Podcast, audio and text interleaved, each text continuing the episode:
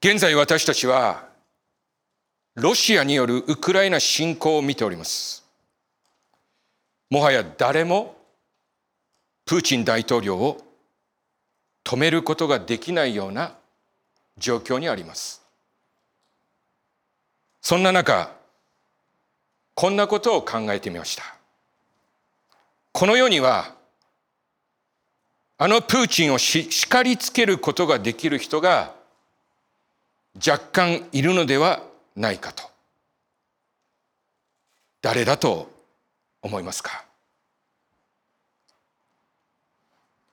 彼の母親です。彼の鼻水を吹き、おしめを変え、父を与えた存在です。今から3000年前、マッサという国のレムエルという王が母から教えられたことをこのように記しています。マッサの王レムエルの言葉、すなわちその母が彼に教えたものである。我が子よ、何を言おうか。我が体の子よ、何を言おうか。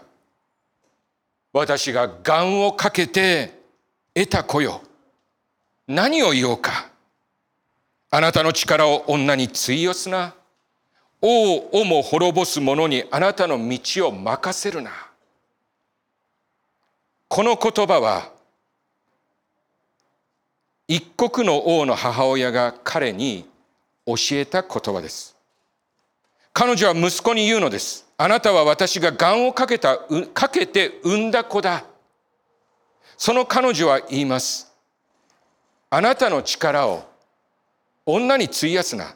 王も滅ぼすのにあなたの道を任せるな。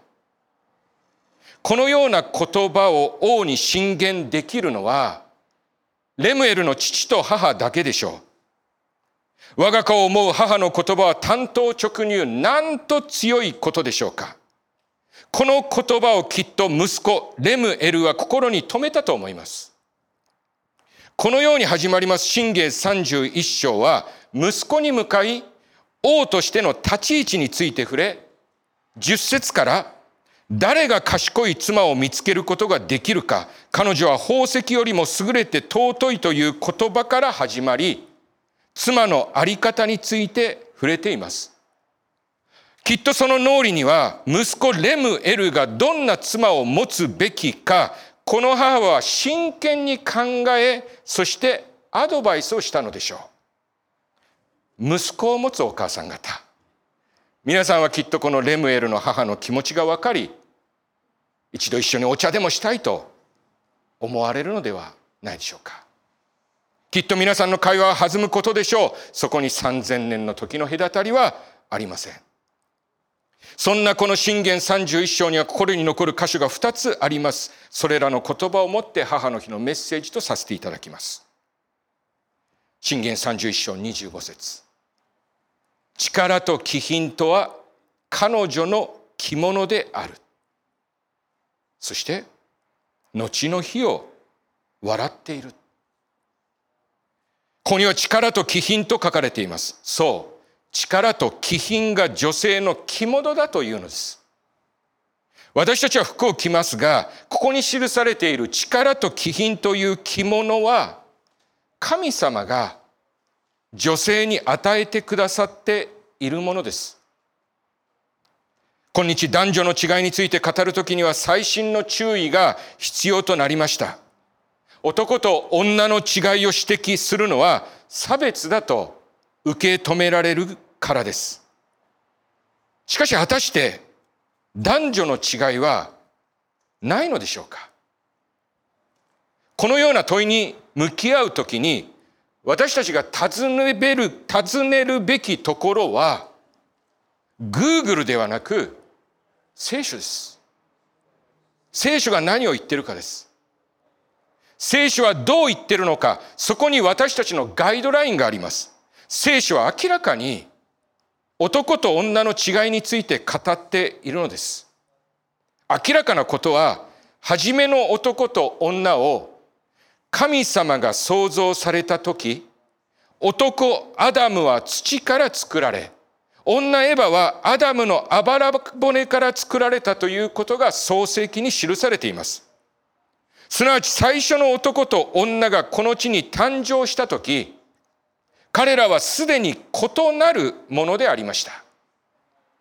まずは命の誕生に関わる生殖ということにおいて、男と女の役割は異なったものであり、それゆえに肉体の構造や役割が違いました。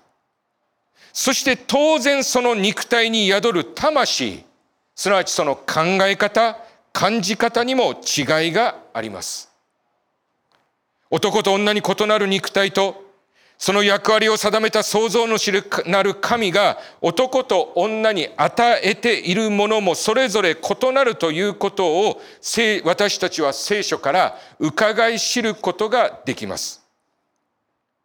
これらのことを踏まえ、ここに記されている力と気品とは彼女の着物というこの彼女の着物とされている力ということを考えていきたいと思います。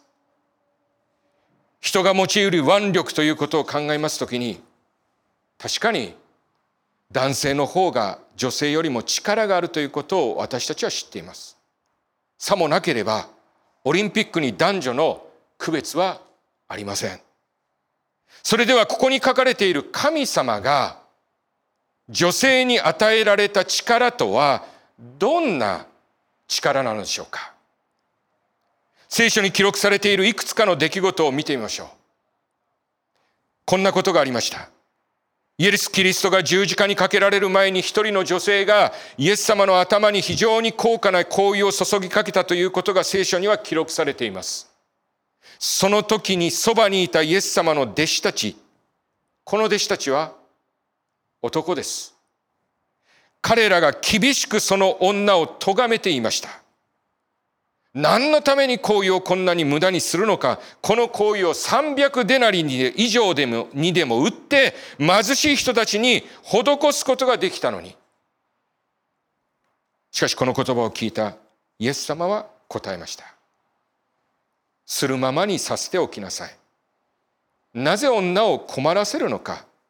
私に良いことをしてくれたのだ。貧しい人たちはいつもあなた方と一緒にいるから、したい時にはいつでも良いことをしてやれる。しかし私はあなた方といつも一緒にいるわけではない。この女はできる限りのことをしたのだ。すなわち私の体に油を注いであらかじめ葬りの用意をしてくれたのである。よく聞きなさい。全世界のどこででも福音が述べ伝えられるところではこの女のしたことも記念として語られるであろう。この女を咎めた男たちは女がイエス様にしたことを見てその香油の価値を計算しその効率的な使い方と損得を考えました。そこまで考えていながら、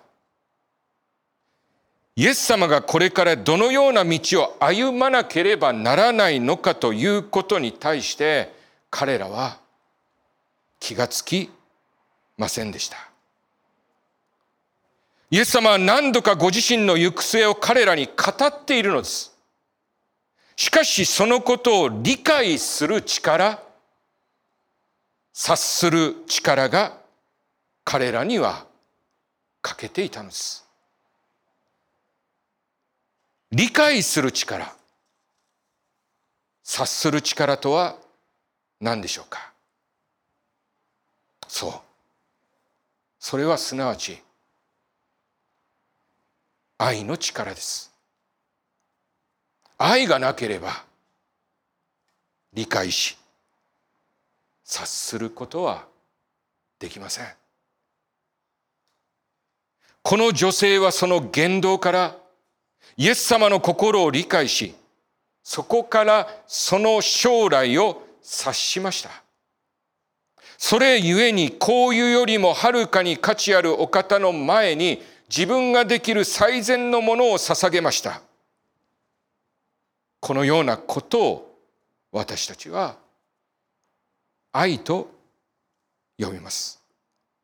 そしてイエス様はこの女のしたことをこの女はできる限りのことをしてくれたのだと喜ばれたのであります。こんなこともありました。イエス・キリストが十字架にかかるべく捕らえられた時、そのイエス様と3年以上寝食を共にした男たちは、このトラブルに巻き込まれないようにちりぢりに逃げ隠れました。そう、イエス様と共に捕獲され、もしかしたら命の危険にさらされるようなことは、彼らにとって割に合わないことと思われたからです。すなわち、ですから、イエス様が十字架にかけられ、墓に葬られても彼らは姿を現さずに身を潜めて隠れていたのです。しかし数人の女性たちは、イエス様が十字架に貼り付けにされたカルバリの丘にまで行きました。その時に女性たちは、イエス様が葬られた墓も見届け、イエス様がその墓に収められた後に、実際にその墓に向かいました。そう。その時も、彼女たちは、香油を持っていました。イエス様の体にそれを塗るためです。その状況を考えればその時の女性たちにとりましても犯罪人として殺されたイエスに関わる犯罪人として殺されたこのイエスに関わることによって自分に益になることは何もなくかえってそこには大きな危険が伴いました。しかし彼女たちには恐れがありませんでしたなぜでしょうか？彼女たちは力という着物を着ていたからです。その力とは何でしょうか？その力についてヨハネはこう書き記しています。ヨハネ第一の手紙4章18節。愛には恐れがない。完全な愛は恐れを取り除く。恐れには懲らしめが伴いかつ恐れる者には愛が全うされていないからである。これらからわかることは、神様が女性たちに与えてくださっている力は、まさしく、この愛の力ではないかということです。誤解してほしくないのですが、それでは男には愛がないのかというと、そうではありません。男にも愛はありますが、その愛とは女性のそれとは若干違いがあるように思えるんです。男は我が子にある基準を求めてそこに子たちが達することを求める傾向がありそれも子供の成長のためには大切なことであり愛と確かに呼べるものなのです。それに対して女性の愛とは母が我が子を愛する気持ちと同じでその子がどんな子であろうともその子をありのままに包み込む愛の力を彼女たちは持っているのではないかと思うんです。神様が女性に与えておられるこの類の愛の力が女性を通してにじみ出てくるときに、それがここに書かれている女性の気品となるのではないでしょうか。そしてこの女性は後の日を笑っているというのです。果たしてどれだけの人が将来を思って笑うことができますか。将来のことを考えると気が重くなる。考えたくもないという方も多いと思います。しかし女性はこれから来る日に対して男性とは違う感覚を持っているようです。イエス様の母マリアが見つかりから受胎告知を受けた時のことを思います。ヨセフの婚約者となっていた彼女にとってタイに子供が宿っているという告知はある意味驚きであり十分に彼女の将来を不安にさせるニュースであったと思います。しかし彼女はその告知を受けてこう言ったのです。私は主のはしためです。お言葉通り好みになりますように。そしてさらに彼女はこう思いました。私の魂は主をあがめ、私の霊は救い主なる神を称えます。この癒しい女をさえ心にかけてくださいました。今からのち、世々の人は私を幸いな女と言うでしょう。未婚の女性に子が与えられるということが何を意味するか私たちは知っています。しかもこの出来事は今から2000年前、そこに住む者たちが互いのことをよく知っているような小さな小さな村で起きたことです。今よりもはるかに厳しい環境にありましたこの乙女、マリアに起きましたこの受胎告知なるものは、決して歓迎できるようなものではないでしょう。そう、それは明らかに厄介なものであり、そのことが彼女のそれからの暮らしにとってプラスになるとは思えないからです。しかし彼女は、それを受け止める力がありました。マリアは事態告知という彼女に恐れと不安に陥れるニュースを思い巡らし、それを心に包み込み、自分に神の独り子を託された神を仰ぎ、幼子イエスと自分の将来を神に託したのです。託すとは信頼することであり、皆さん、信頼するということは、すなわち、愛するということなのです。二つ目の信玄の言葉です。それはこんな言葉です。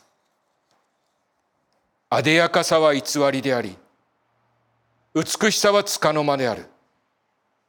しかし主を恐れる者は、女は褒めたたえられる。私たちには誰しも肉体があります。その肉体の上に何かをかぶせたり何かをくっつけたり何かを塗ることができます。このことに対する人の関心は今も昔も変わらず大きくこれらのことに関係するビジネスの市場は莫大です。しかし水を差すようですがこの信玄の言葉は言うのです。あでやかさは偽りであり、美しさはつかのままである。その身に何をかぶせようとかぶせたものは脱ぐ時があり、何を塗ろうとそれは洗い流さなければならないものであり、それはいつまでもそこにあり続けるものではありません。何時間もかけて編んだ紙も解く時があるのです。金の飾りや着物もまさか生涯同じものを身にまとうことはないでしょう。この信玄の言葉で誤解してならないことは外見をないがしにしろということではないということ。身だしなみは大切なことであり、またそれは大いに楽しまれたらいいでしょう。内面が外見を荒らすということもあながち間違っていません。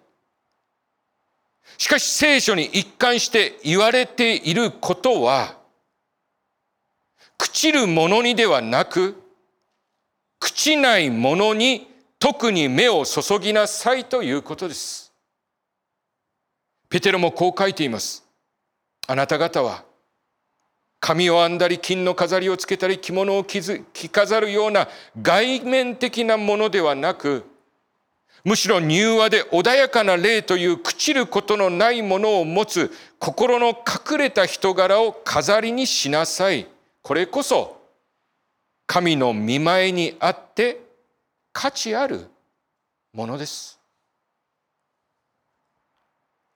外観の飾り付け、しかもそれ以上に内側に飾り付けをするようにとペテロは言います。外観につけるものは外され置き忘れてしまうこともありますでしょう。しかし内面の飾りは失われることなく置き忘れることなく常に私たちと共にあるのです。私たちが行く先々その内面の飾りは一時も私たちから離れることはないのです。モールに行きますと入り口にディレクトリーがあります。その中には私たちの爪を磨いてくれたり、髪を整えてくれたり、身につける服を提供してくれる店がいくつもあります。お腹を満たしてくれるフードコートもたくさんあります。しかしそのディレクトリーを端から端まで見ましても、心の飾り、魂の糧を与えてくれる店はどこにもないのです。それでは私たちの内面を照らし魂の糧を与えてくれる場所はどこにあるのでしょうか。それが教会です。皆さんがいるこの教会です。イエス・キリストはかつて荒野にやってきた群衆に向かいこう語りかけました。あなた方は何を見に荒野に出てきたのか風に揺らぐ足であるかでは何を見に出てきたのか柔らかい着物をまとった人かきらびやかに着飾って贅沢に暮らしている人々なら宮殿にいる。おしゃれをしたいならそれを提供する場所に行けばよい。しかし、もし心を飾り、魂の糧が必要なら、教会にいらっしゃいません。ペテロが言ったのと全く同じ言葉を持って皆さんを歓迎いたします。金銀は私にはない。しかし私にあるものをあげよう。皆さんここは主の教会です。ここでそのうちに朽ちることのないものをうちに取り入れそして蓄えてください。キリストが私たちにくださるものをどうぞ遠慮せずに全部お持ち帰りください。世が与えることがないキリストの平安を得てお帰りください。聖書に学び、主にある兄弟姉妹の中で祈り、そして励まし会いましょう。精霊の光に照らされ、時に自己中心な自分に気がつかされ、キリストのように、しもべとなって、使えることの喜びを知りましょう。学びましょう。真理を心に刻み、内なる魂に磨きをかけてください。価値あるものであればあるほど、それは時間をかけて形作られていきます。どうぞ時間をかけて、このことに取り組んでください。すべてが取り払われたとき皆さん、最後に私たちに残されるものは、そんな自分自身だけなのですから。第二次世界大戦中、日本の特攻隊で死んでいった若者たちが最後に言う言葉はご存知ですね。お母さんだったと言います。私は父親ですが、若者たちがお母さんと叫んだことに対して、ああ、確かにそうだったろうなと思います。私もそう言ったと思います。彼らはお父さんとは言わなかっただろうなと私は思うのです。このことに対して異論はありません。自分が子供たちに何をしているのか、母親が何をしているのかということを考えますと、君たちはその時、お父さんではなくて、お母さんと叫ぶべきだと私は思います。そして、それでいいと思います。このことに関してうまく説明はできませんが、それが父であり、男である私の心にある真実な思いです。一般的に男性は頑固で厳しいものです。異論もあるかと思うのですが、私も男性なれ、男性ですので、自分なりの自己診断です。皆さんのことはわかりません。男がそんな調子で、もし母親が父以上に厳しくなってしまったら、子供たちはどうなるのでしょうか。弟子たちがそうであったように、男があまりにも現実的で、計算高く将来に悲観して打ちのめされているような時に、現実を凌駕したキリストにある愛の力と神への信頼とともに明日を笑ってくれる妻や母がいたらどれだけの者たちの心が救われることでしょうか？神様はこのようなものを女性に与えてくださってると思うのですが皆さんはいかがでしょうか？ご存知のようにこの信玄を書きましたソロモンには700人の妻と300人の妾がいました。驚くべき男です。そんな彼のもとにはありとあらゆる女性がいたことでしょう。なぜその彼が、その知恵の書の一番最後に、一人の、そう、たった一人の、賢い妻について書き残したのでしょうか。彼はこう思ったのではないでしょうか。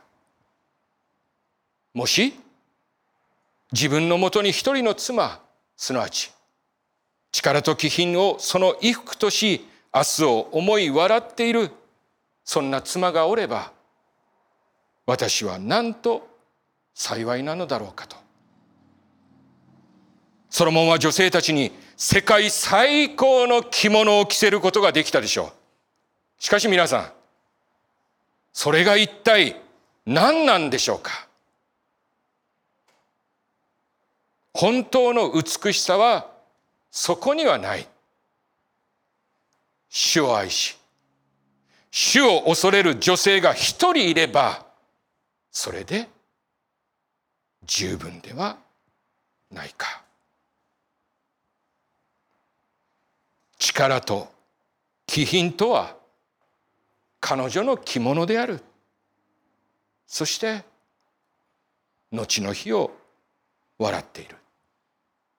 あでやかさは偽りであり美しさはつかの間である。しかし死を恐れる女は褒めたたえられる。これらの言葉をこの母の日にすべての女性たちに送りたいと思います。お祈りしましょう。愛する天皇お父様母の日の日曜日今日私たちは信玄によりあなたが女性に与えてくださっていることについて見てまいりました Heavenly Father, on Mother's Day, this Sunday, we have looked from Proverbs about what you have given to women. あのあなたは彼女たちに愛が持つ力をお与えくださいました。You have given them the power that love has. その愛ゆえに私たちも育まれ、私たちは支えられ、今日を生きています。Because of that love, we are nurtured, we are supported, and we live today. どうかそんな彼女たちをあなたがこれからも見守り、支え、引き上げてくださいますように。Please continue to watch over them, support them, and lift them up. そして私たちもあなたからいただく愛を持って彼女たちを愛し支え共に主の前に歩んでいくことができますように。And may we also love and support them with the love we receive from you and walk before the Lord with them. これらの祈り、我らの救い主、主イエス・キリストの皆によってお祈りいたします。This prayer we pray in the name of our Savior, Jesus Christ. Amen.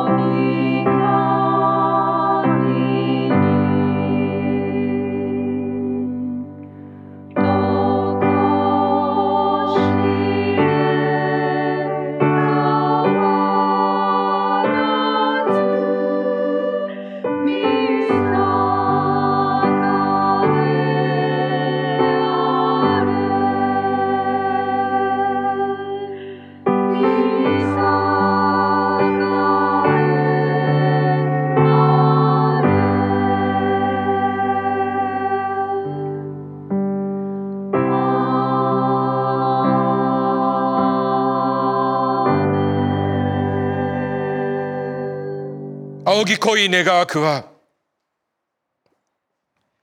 十字架の上にありながら母マリアの行く末を考えてくださった我らの主イエス・キリストの恵み例外なく私たち一人一人に母を与えてくださった我らの父なる神のご愛愛が持つ力を私たちに見せてくださる聖霊様の親しき御交わりが今日この礼拝に出席することが許された我ら一同の上に今も後もよよ限りなくあらんことを May the grace of our Lord Jesus Christ who while on the cross considered his mother Mary the love of our Father God who gave his mother to each of us without exception, and the intimate communion of the Holy Spirit, who shows us the power of love, be upon us all, now and forever. Amen.